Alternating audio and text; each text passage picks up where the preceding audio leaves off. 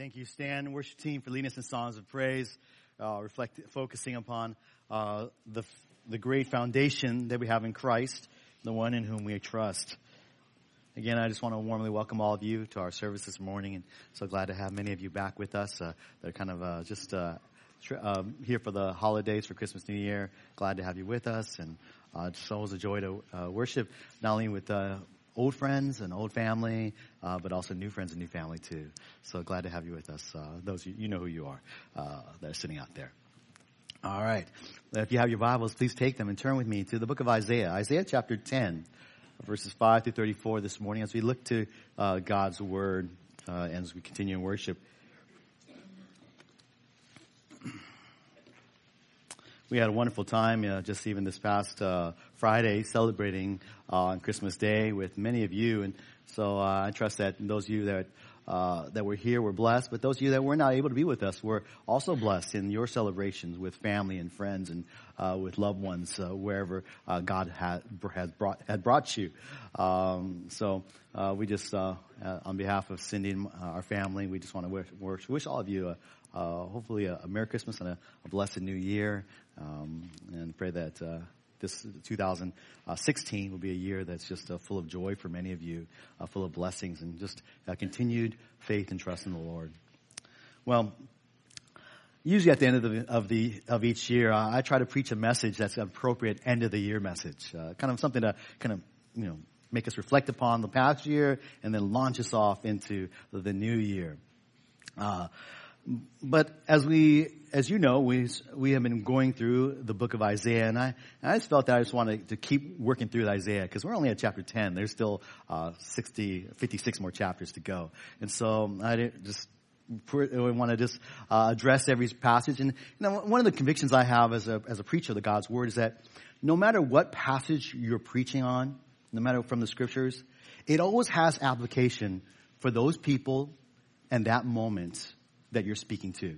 It always has to. So, you know, I could preach this message to a group of moms on Mother's Day and it would be, I could apply it to moms.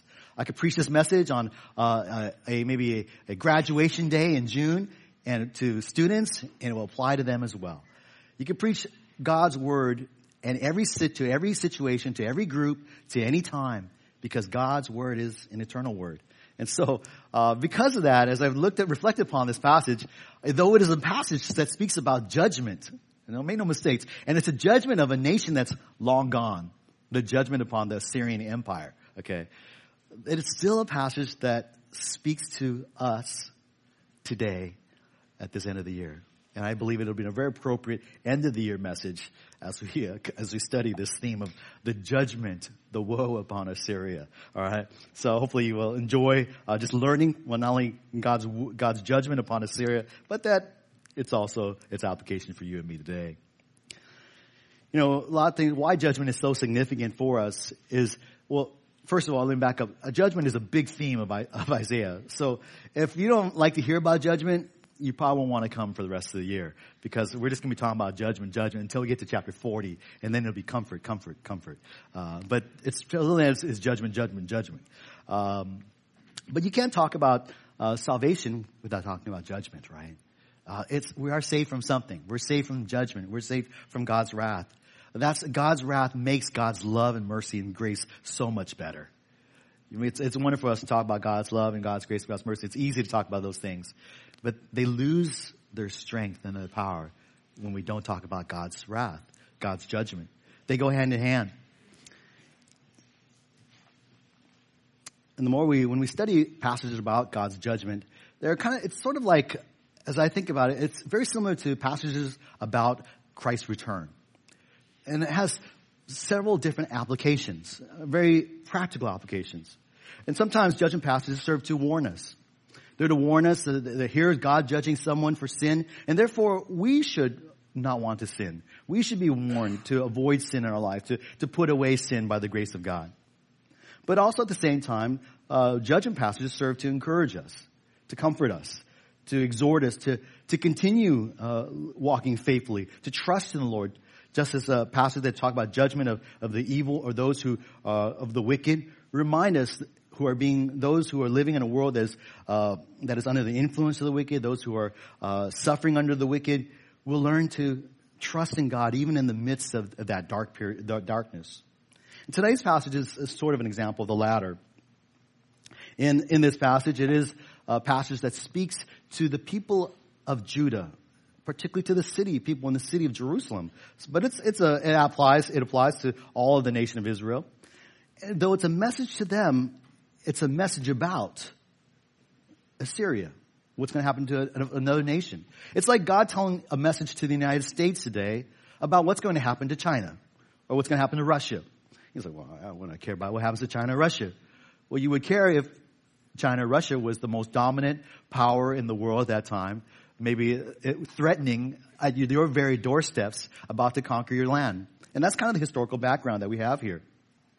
And we learn that God's just judgment of Assyria is a message not just for the, not for the Assyrians, but for the people of God. It's a message that encourages Israel, the people of God, to truly rely on the Lord. And I believe it's an appropriate message for the people of God today, for you and me. As we arrive at the end of the year, may we learn the application of this message to truly rely on the Lord. And I, the word truly is just added there because we all say, as believers in Christ, we rely upon the Lord. We all do it. We all, I believe in the Lord. But then when we live our lives, we don't. Uh, we, we respond with fear, anxiety, or worry, and we trust in ourselves. We try to figure out things ourselves. And only when we get to the end of our ropes and we say, oh, now I got, I got to rely on the Lord. But God wants us to truly rely upon Him, not just in lips, but in our deeds as well. And so that's kind of our application where we're going to go today. The historical context here for uh, the for the people of Judah or Jerusalem at this time is that the Judean king King Ahaz was facing this threat of the Aramean, the Syrian, basically Israelite Northern Kingdom alliance. They were wanting to depose him, replace him with a puppet king, so that they can then form a greater alliance against the Assyrian Empire. But instead of trusting in God, God told, God even sent Isaiah to him and told him, trust in me. I'm, they're not going to succeed. Uh, Ahaz puts his trust instead in Assyria, in the king of Assyria. And so he makes a deal with the king of Assyria, he even goes and he meets with the king of Assyria. He'll, he'll actually offer uh, the temple offerings to the king of Assyria. He makes this alliance with the king of Assyria against Aram and Israel, despite the prophetic promises of Isaiah from God. This was a failure to trust in God on Judah's part, on King Ahaz's part. And because of his failure to trust in God, Judah, uh, in God would judge Judah by, in turn, turning Assyria against them. Assyria, after they, Assyria delivers uh, is Judah from the from Aram Israel alliance, Assyria would then turn upon them and conquer Judah and nearly ravaged the whole of Judah if it were not, except for the grace of God's intervention. But the sovereign God, our sovereign God, would have the final word with regards to Assyria. And in our passage, it describes the eventual judgment upon Assyria. It, it describes the demise of Assyria. And the promises are a reminder, first and foremost, of God's character. They remind us of God's sovereignty, God's providence. That's always a huge theme throughout the Bible. And that's a huge theme for us because it's an important theme about God's character that, that, ne- that necessarily leads us to trust in Him. If God's not sovereign, if God is not providentially working in our lives, uh, we would have reason to not trust in Him. But because He is sovereign God, he is a God that's in control. He is a God that's working all things together for your good to those of you who love Him, that we can trust and rely upon Him. So as an outline for us today, it's a, it's a long passage. We're going to read the passage within the text, but we're going to look at three prophetic promises surrounding the judgment of Syria that display God's sovereignty, display God's character, but also encourage God's people to truly rely on the Lord. That's where we're going to go today. Uh, let's pray one more time as we come to this text. Father, as we come to this word from you at this moment at the end of the year in 2015, as a people who continue to live in a world that is cursed by sin with many uncertainties, each and every, each of us individually facing our unique darknesses, our unique dis- despairs, unique trials and temptations, but yet also as a church body facing similar darknesses, similar trials and temptations. Father, may we learn from this word to truly rely upon you. May we not simply sing about it. May we not simply say we trust in you. May we actually trust in you. Father, help us to be a, a people whose hearts and whose actions and hands manifest a trust in you, our sovereign God, and particularly a trust in our sovereign Savior, Jesus Christ. Lord, we pray that your Spirit would teach us now as we look to this passage, and even though some of it may be obscure to us, we pray that we would not miss the, the main point of this text, that is that we would trust in you. In Jesus' name, amen. Amen. As we look to this passage, then this divides for us into three sections, three prophetic promises that God makes. It's actually, um, uh, it's sort of, there's a very, it's really describing one big picture of God's judgment upon Assyria, but three different aspects of that judgment. This first, the first prophetic promise that God makes to uh, Israel or to Judah is that the Lord will judge Assyria even as he uses Assyria. And that's the promise. That shows, and it shows God's sovereignty. And one of the most profound truths about God that we find hard to accept as finite human beings is that God is sovereign, which means he is in control of all things. Now it's easy for to think that he's in control of things that are good, but it's pretty hard sometimes for us to think when of when we say that he is also in control of the things that are evil.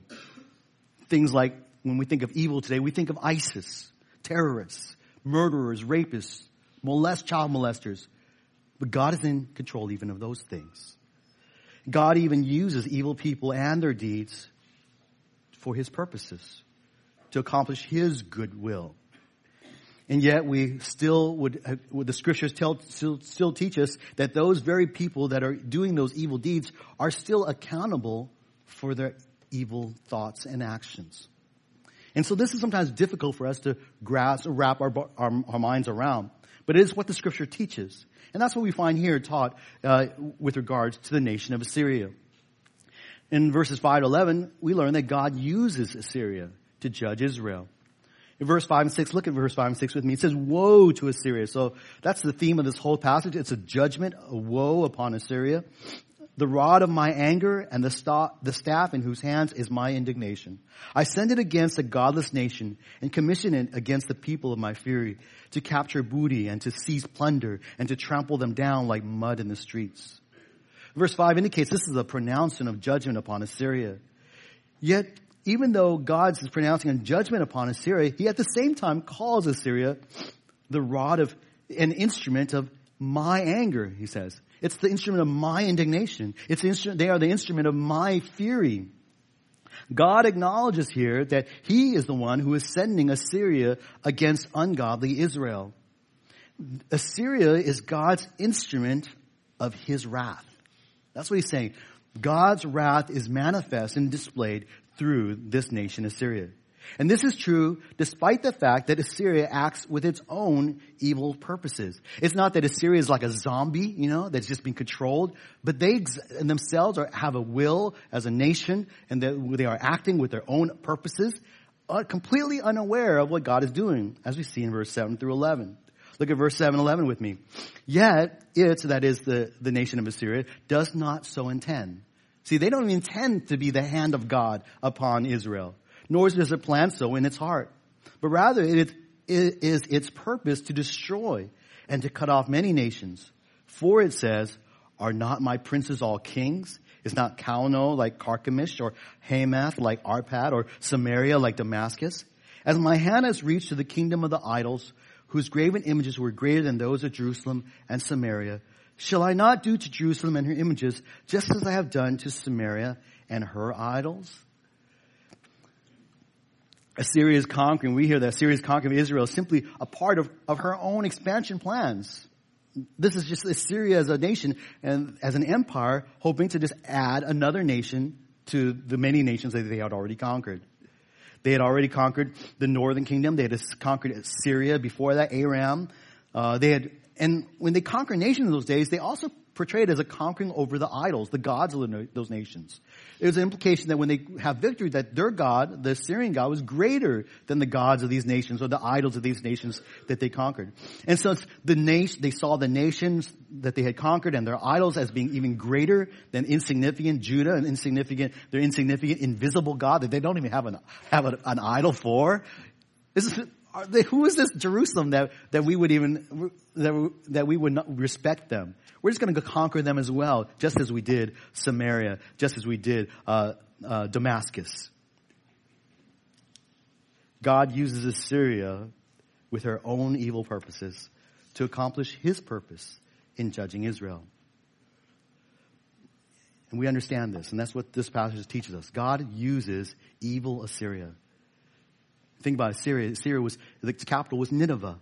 It was such an evil capital that when one young prophet named Jonah was told to go pro- to proclaim uh, judgment upon Nineveh and tell them to repent, he refused to go. He says, "Why am I going to go to such evil nation and let them experience your grace, God? Because I know they're going to have you're going to experience your mercy. I don't want them to experience your mercy. They're a wicked, evil city and wicked, evil nation." That's Assyria, but God says He uses Assyria. It's His instrument, His of His wrath. But make no mistake, God will by no means leave Assyria unpunished for her sins. As we see in the latter half of this section, verse 12 to 19, that God judges Assyria. God will judge Assyria for her pride, for her arrogance, for her evil. We read, uh, read in verse 12 to 14 this. But it will be that when the Lord has completed his work on Mount Zion and on Jerusalem, he will say, I will punish the fruit of the arrogant heart of the king of Assyria and the pomp of his haughtiness. For he has said, by the power of my hand and by my wisdom I did this. For I have understanding, and I removed the boundaries of the peoples and plundered their treasures. And like a mighty man, I brought down their inhabitants. And my hand reached to the riches of the peoples like a nest. And as one gathers abandoned eggs, I gathered all the earth. And there was not one that flapped its wing or opened its beak or chirped. Verse 12, the, of, the, implication of verse 12 is that God uses Assyria to accomplish his work. Just as he used Pharaoh in Moses' day or the religious leaders in Jesus' day, God providentially uses the evil deeds of men of Assyria, the king of Assyria, to bring about his good purposes. But God says, as here in these verses, that when he is finished with Assyria, God promises to judge her king for his pride. And you can just see in verse 13 and 14 that pride and arrogance of the king of Assyria, how he basically proclaims that he did everything. He's the one who conquered all these nations, is by his power, by his wisdom. And that's often the foolishness of man. That's, that's even our foolishness at times as well, that we think we do things by our own power, our own wisdom, when ultimately it's by God's grace, God's work in our lives. The Assyrian king pridefully believed that it was he who conquered the surrounding nations, like a, like just taking eggs out of a nest. He was the one who, who conquered all those nations when all the while it was God who was using him. Verse 15 to 19, we read on that God explains that how he is the one that's behind uh, Assyria. Is the axe to boast itself over the one who chops with it? Is the saw to exalt itself over the one who wields it? That would be like a club wielding those who lift it like a rod lifting him who is not wood. Therefore, the Lord, the God of hosts, will send a wasting disease among his stout warriors, and under his glory a fire will be kindled like a burning flame, and the light of Israel will become a fire, and his Holy One a flame, and it will burn and devour his thorns and his briars in a single day. He will destroy the glory of his forest and of his fruitful garden, both soul and body. And it will be as when a sick man wastes away, and the rest of his, the trees of his forest will be so small in number that a child could write them down. The Syrian king in verse 15, verse 15 is actually very beautiful. It's a very beautiful picture. But a, he likens, God likens the Syrian king to, to like an axe, a saw, a club, or a rod, basically an instrument, you know, a hammer. You know, the other day I was hammering something in my wall, the, the hammer, you know, the hammer hammered the nail and put that beautiful picture, but the hammer doesn't say, well, uh, look, I did that. I put that beautiful nail there so that, that beautiful picture can be framed there. Well, in reality, it was my hand that wielded the hammer. The hammer has no reason to boast, but that's what the king of Assyria was doing as an instrument. He was boasting in itself, he was boasting in what he did when in reality, God was the one behind him. God was wielding him. And this pride was his fall. For we know that God is always opposed to the proud. So God promises to judge the king of Assyria in this text by destroying the armies of Assyria. And this is why Judah and her people ought not to put their trust in Assyria, but instead to put their trust in the Lord. Because though they are come, though God was using them to come and judge even Israel and will judge much of Judah even, still nevertheless know this for certain that God is behind the nation of Assyria. That God is the one who's at, who's sovereignly in control of them. And therefore, God also says and promises that he will judge Assyria in the right, his time. And so, people of God, do not fear Assyria. Do not put your trust in Assyria. Put your fear and your fear God and put your trust in God. Don't fear the axe. Fear the one who wields it. God continues to encourage his people with a second prophetic promise in this text. And we find this in verses 20 to 27. And that is a remnant will return even as destruction is decreed. Again, a remnant of God's people will return to land even as destruction a complete destruction is decreed. And this is, and this again too shows us God's sovereignty, God's providence, His control of all things, even things that are evil, so that the people of God would learn to trust in Him. Now these verses 20 to 27 form the heart of our passage. It is the heart of this whole chapter.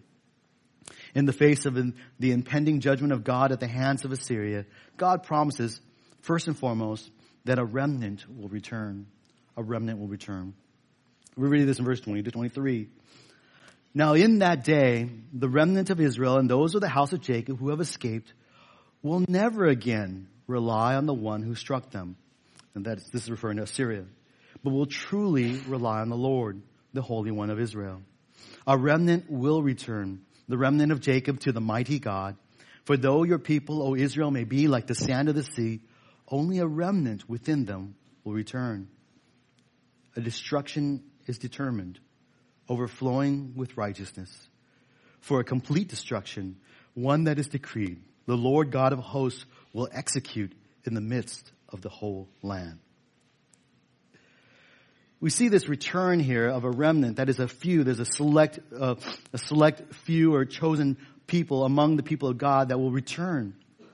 And while definitely a, and this is all kind of in the context of, of Assyrian's foreign policy, if you remember. Assyrian's foreign policy is that they would often conquer people and then take them out of the land and then uh, put other conquered peoples into the land. That was how, that's how they controlled their people. But while the return to the promised land is likely implied here, the text, if you look at it, this remnant that will return, notice that it's not about a geographical return, first and foremost. It's actually a return to God. It's a return to the mighty God. It's not a return to the, the promised land. It's a return to God that is promised. That is, that this promise is that the people of God are being judged because of their, their sinfulness, their rebellion against God, their idolatry. But God tells Israel, Jerusalem, that there will be a repentance in the hearts of God's people. There's going to be a repentance. Instead of relying on the one who struck them, Assyria, they will then, they will eventually learn to truly rely on the Lord. God promises that a, remnant will return to God, but not before the judgment of destruction. There's a mention here in these verses, the repetition of destruction. The destruction of the land of Israel is determined, it's decreed. And who is it determined and decreed by? Not Assyria, God. God is the one who has determined this. God, the Lord God of hosts, has decreed this. It is the destruction upon Israel, upon Judah, is, finds its source in God himself. This righteous, this, this destruction is furthermore described as righteous.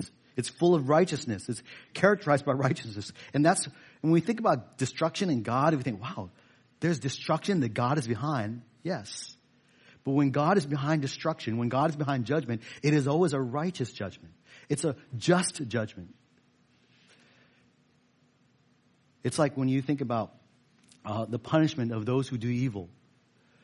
When those who do evil are punished for their crimes, we often will say, that was just. If there are evildoers who are never punished for their crimes or never found, the rapists continue on, the murderers continue on, we say that's unjust. But when we bring them to justice, we say that's righteous. That's fair. That's what they get, what they are deserving. Much more so with God's judgment, God's destruction of, of those who are sinners. His destruction is always a righteous one. Much, much, but perhaps the, the most, the most overwhelming idea here is that this destruction that God is behind for the nation of Israel is determined and decreed. It means that it's inevitable. There's nothing that they can do about it, essentially. There's no getting around it. There's no avoiding it. They can go, they want to hide perhaps, but they cannot hide from this judgment. You cannot hide from the hand of God. The sovereign God has decreed and determined destruction upon the nation of Israel. And it will happen. But he has also decreed and determined that a remnant will return. And a remnant that will return to God and rely on him. So for the, so as encouragement for those who hear this prophecy, is that they would then learn to truly rely on the Lord. That they would be among, be found among the remnant. And though they will experience the destruction that is to come, though they will be they will probably be among those who will be taken into captivity in due time, not by Assyria this time, but eventually by Babylon even, but they will return to the land because they will return to God. They will return to a right relationship with Him because God will make it so. God has determined it. God has decreed it. God furthermore encourages them with specific encouragement in verse 24 through 27. Not only a remnant will return, will repent and return back to the Lord, but says that God's wrath will be redirected. There will come a time when God's wrath will then turn to someplace else. We read in verse 24, 27 these words, Therefore, thus says the Lord God of hosts, O my people who dwell in Zion. Zion is a, a poetic term for Jerusalem. Do not fear the Assyrian who strikes you with the rod and lifts up his staff against you the way Egypt did. For in a very little while my indignation against you will be spent and my anger will be directed to their destruction. The Lord of hosts will arouse a scourge against him like the slaughter of Midian at the rock of Oreb and his staff will be over the sea and he will lift up the way, lift it up the way he did in Egypt.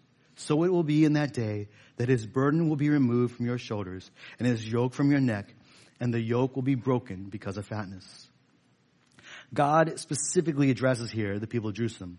This is where we see that this passage, though it's a message of judgment to Assyria, is really a message to the people of Jerusalem. This is the subject, these are the recipients of this letter. In chapters 36 and 37 of Isaiah, we'll get the historical background even of all, much of this. In the days of King Hezekiah, Jerusalem will become the only remaining city in, in all of Israel, northern southern kingdom included, that had not been conquered by the Assyrian Empire. It would be the last fortified city. All the other fortified cities of, of Judah, including all of Israel, had already been conquered. Israel, uh, in the, furthermore, the northern kingdoms, many of the people had already been taken into captivity. It's just a matter of waiting for Jerusalem to fall, and then all of Judah would have been taken into captivity as well.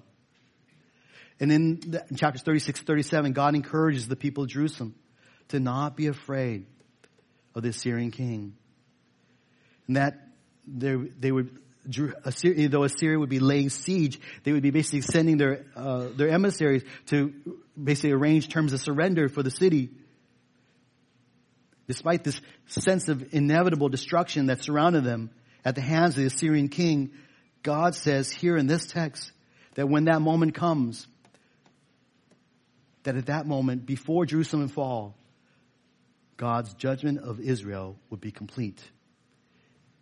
His dealings with the Zion, with Jerusalem, would be done. And at that point, God's wrath that was once focused upon Israel and upon Judah would then turn, be directed to Assyria and to Assyria's destruction. And so that's the promise here. God's wrath will be redirected. It will turn eventually to the nation of Syria, even before Jerusalem would fall. Until then, the people of God then are to not fear, to not rely upon man, but to fear and rely upon the Lord. The circumstances that Jerusalem would face are, are not so different from the circumstances that you and I face today. May, may not as drastic, but we feel the, the pressures of it nevertheless the same. We find ourselves often facing situations in life that cause us to fear, cause us to be anxious, because we find ourselves in situations that we basically cannot control. We're facing overwhelming circumstances that no matter what you or I do, we cannot change it. There's no one in the world that can change those circumstances. And when you're finding yourself in places like that, it is really just uh, some of the songs that we sung that, you know, that we realize we come to that place where, we where we either turn in faith to God or we turn away from God. We, we come to realize that God has given to us all these things, the good as well as the bad. It is behind, it is all under His control. But God wants us to be like Job, who turns then and blesses God's name, turns to trust in the Lord. The temptation, of course, in those times is to turn away from God, to blame God, to say, no, you're behind this circumstance, Lord. It is your fault that I am facing this circumstance. And at times, even we who are the people of God can find ourselves not trusting in God. We can find ourselves doubting God. We can try to find ourselves trying to bargain with God. We find ourselves sometimes cursing God. But the Lord wants us to learn from the example of Jerusalem. He wants us to learn to depend upon Him in the face of circumstances that are completely out of our control. To trust and truly rely upon the Lord. I love Proverbs chapter 3, verse 5 and 6, familiar to many of us. Solomon tells us to trust in the Lord with all your heart. Do not lean on your own understanding. In all your ways acknowledge him and he will make your path straight. It's so easy to say these things, quote these verses when we find ourselves in circumstances that we can control. And we know there's a way out. It's a whole nother matter to believe and trust in these, these, this, these truths when we are in circumstances that are completely out of our control. It's a matter of faith. Sometimes we forget the significance of faith in our lives. One commentator writes about on, on this verse regarding faith. He writes, faith is more than a, a means of justification. It is also a practical approach to the challenges of daily life. Just as much for us as it was for those who faced the Assyrian threat. We are not only saved by faith, we live by it. What situation or circumstances are causing you fear today? Are causing you worry? What circumstances do you face that perhaps you cannot control, that are out of your hands, that tempt you to not trust in the Lord, but really are a, a God's means to cause you to truly rely upon Him? Consider once again God's character. Reflect again through this passage and other passages of scriptures on God's sovereignty, God's providence, that He is in control of all things the good as well as the bad. And cry out to Him and just cast yourself upon Him. And truly rely upon Him.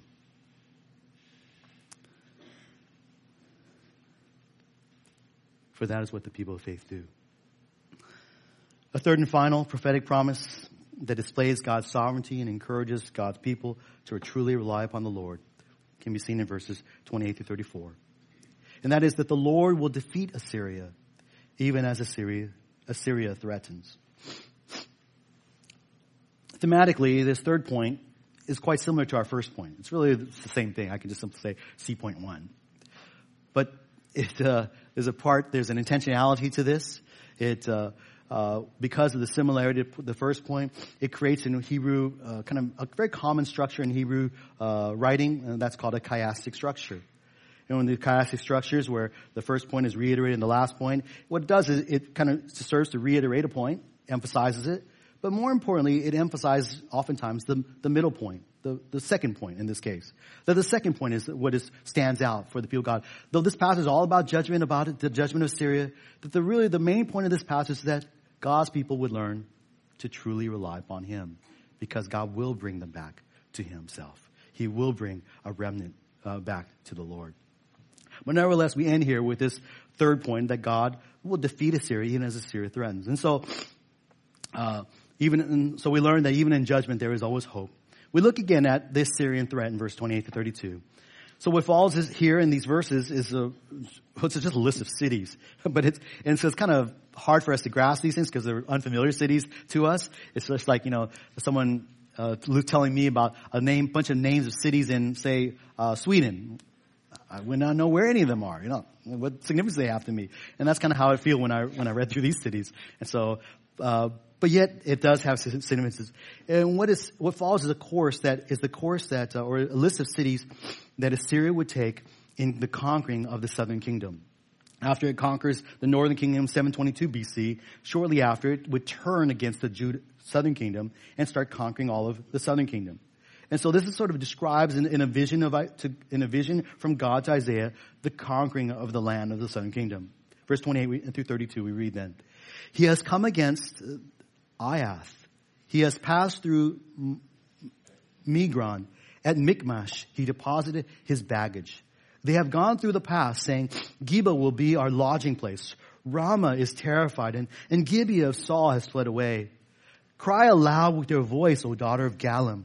Pay attention, Laishah and wretched Anathoth. Madmenah has fled. The inhabitants of Gebim have sought refuge. Yet today he will halt at Nob. He shakes his fist at the mountain of the daughter of Zion, the hill of Jerusalem. All this is a description of the nation of Assyria and their conquering of the land. Archaeologists, at least these days, know the, the sites of eight of these 12 cities that are mentioned here, or towns really. And there's a, and what they notice is that there's a, a very clear north-south movement that from the northern kingdom, they would then naturally travel to the southern kingdom, and so they would conquer the, the cities in the north as they head south. Aiath, uh, mentioned in verse 28, is, is a, another name for the city of Ai, Ai. And to Nob, Nob is a city that's about two, or town, two miles north of Jerusalem. So it goes from Ai all the way to Nob and some cities in between, towns in between. Description of these cities, as just as we read through them, speaks to this, this terrifying conquering of the land, the speed with which Assyria comes through swiftly destroying and, and taking over these lands. There's basically, they're, they are terrified. They cry aloud. There's really this, it's almost like it's, it's a surprise because of how swift they come. And what's more, when we get, by the time he gets to verse 32, the king of Assyria shakes his fist. That is, he threatens even Jerusalem with destruction.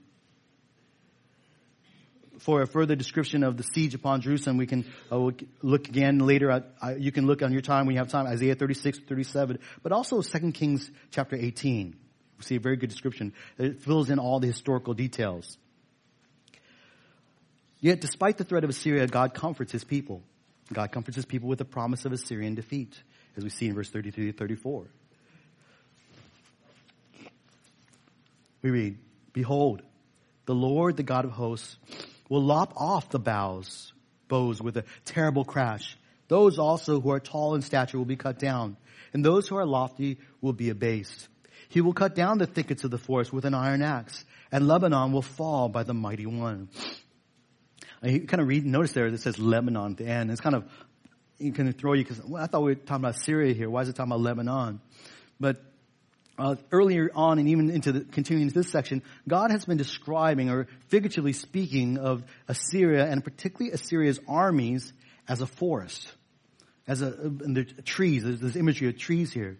And for the most Israelites, the most well-known trees were the trees of Lebanon. We call them the cedars of Lebanon. You, you find that, term, that kind of term. And so Lebanon being this picture of strength, this great strength of, of trees and forests is used as a figure of speech for uh, the nation of Assyria. But nevertheless, what we find here is that Assyria, the promise is that Assyria will be defeated. He'll be, uh, his, the trees will be lopped off. They'll be cut down. But they'll be cut down not by the armies of Judah, not by Jerusalem, but they'll be cut down by the Lord himself. The Almighty will cut those trees down. They may be as great as the cedar forest of Lebanon, but nevertheless they will all fall by the mighty one. It's even the picture here of, of God being the one chopping them down. Ironically, they were once the axe of God, but now God will act himself as an axe to chop down the nation of, of the nation of Assyria. In Isaiah chapter 37 verse 36, we read there of how that destruction took place by the hand of God. That the angel of the Lord went out and struck 185,000 in the camp of the Assyrians. That it was not a, any, any human army that destroyed the Assyrians. It was the angel of the Lord himself. Some believe that that's the pre-incarnate Christ himself who solely went and destroyed the camp of the Assyrians. 185,000 of, of the king of Assyria's soldiers were, mur- were basically killed in their sleep. As a result of this the destruction that God did upon the nation, upon the Assyrian army, the, the, the, king Sennacherib, as well as his army, uh, basically tucked tails and tucked their tail behind the legs and ran, ran back home to Assyria. And then sadly, uh, Sennacherib was, it, while worshiping in, the, in his temple in Nineveh, was murdered by his very own sons. And thus basically began the, the demise of Assyria, eventually to be conquered by the Babylonian Empire. And so, the Lord, the fact that the Lord will defeat Assyria, even as Assyria threatens uh, with its swift destruction of, of all the surrounding, uh, the land, the surrounding uh, lands of, of Jews, around Jerusalem, God promises that He will, He will defeat Assyria. We see again that God is in control of all things by this, by these verses. We see that God's sovereign power over the sovereign power of that day, Assyria. He overrules all the kings of the earth, even the greatest king of the earth in that day. He providentially works in and through all their evil schemes, their desires to expand their empire. And even as he uses Assyria's political ambitions to bring about punishment upon Israel, yet because Israel is his people, God's people, God sets a limit to what Assyria can do. He allows them to go only as far as the city of Jerusalem and no further. And it is at that point, when his wrath is finished being poured out upon Israel, that he turns his wrath upon Assyria and destroys them. This is our God. This is our sovereign, almighty God. And as we look out in the world today, we find very many other forces, nations, powers that are, are at work, uncontrolled. The evil of terrorists out there, particularly, is probably most predominant in our news. But yet, as we see ISIS and, uh, and what they do in, in, the Middle in the Middle East, yet we still believe because the scriptures teach us that God is in control, that God is sovereign. He is sovereign, and He's sovereign over ISIS. God is in control of what ISIS. He allows him. No, yes, He uses ISIS as He uses Assyria. And although ISIS and every single individual that is involved in that, those are guilty and accountable for their own actions before a holy God, our sovereign God nevertheless is using them. Using their own sinful means and their sinful attitudes and purposes to, to bring about God's perfect and good will. Even if we can't see it or understand it. That's what the scriptures teach us. That God is in control of even the evil just as he's controlled the good. And he's going to work those and use these circumstances, these people to accomplish his goodwill for his people. Now we may not like this when we come across this passage. And I remember the first time I came across this, uh, this thought about how God is in control of evil, it bothered me. It bothers me because I think, well, if God is in control of evil, then how can anybody say that, you know, hey, uh, that it was their fault? God's in control. He made me do it. Is what the natural explanation would be. By the way, Paul would address this in Romans 9. I don't have time to go there, but you can look there, Romans 9, about that whole subject of how God still, how God will use evil and yet he's not guilty. He has still doesn't use them for his purposes. And sometimes we try to work around this idea of how God can use evil but yet not be guilty of evil with our other, or with look for alternative means. And really there's either there's only two other alternatives. The alternative to God being good, who's in control of that which is evil, and yet not being the source of evil, is that either God is evil, and that's why he allows evil to continue, or God's not sovereign. Those are really your only choices. Either God's evil or God's not sovereign. But when you think about those two choices and you look at the scriptures, uh, it just is not what scripture teach. Scripture does not teach that God is evil. God is good. It does not teach that God is not sovereign. God is Almighty. He created heavens and earth with His Word. Only a sovereign God who rules over all things, good and evil, fit what the Bible teaches about God. We see this taught in various scriptures throughout the uh, throughout the Old Testament as well as New. One of the most famous is Joseph in Genesis 50, chapter 50, verse 20. God used Joseph's the evil uh, motives of Joseph's brothers and the evil actions for his good. Joseph said, "You meant evil against me" when he spoke to his brothers, but God meant it for good, in order to bring about this present result, to preserve many people alive. See, God allowed Joseph to be sold by his brothers into slavery so that a whole nation, his whole family might be saved. And not just his whole family, but all of Egypt might be saved from the, the famine that took place. And not just all of Egypt, but that all the surrounding nations and people went there because there was a huge famine so they might be saved. God allowed a great evil to take place, a brother to be sold by our brothers so that good and salvation might take place. That's what our sovereign God does with evil. That's what our sovereign God does with your broken families. That's what God does when you have a terrible boss. That's what God does with the, in the midst of a malicious coworkers or classmates. It's what God does in this fallen world with so much evil. God uses it for the good of His people. In fact, the greatest example of this is with regard to God's own Son, Jesus Christ. We just celebrated his birth. But as we celebrate his birth, we also are very mindful of the fact that Jesus Christ was crucified. And there is no greater evil, act of evil and injustice in our world that was ever committed that when sinful men betrayed, arrested, beat, mocked, judged, whipped, crucified, and killed the innocent Son of God. And yet we all believe that in that, God was in control. God's in control. He uses the sinful deeds of those sinful men to accomplish his, his good will and purpose in sacrificing his son as a ransom for our sins. And he did that to save us.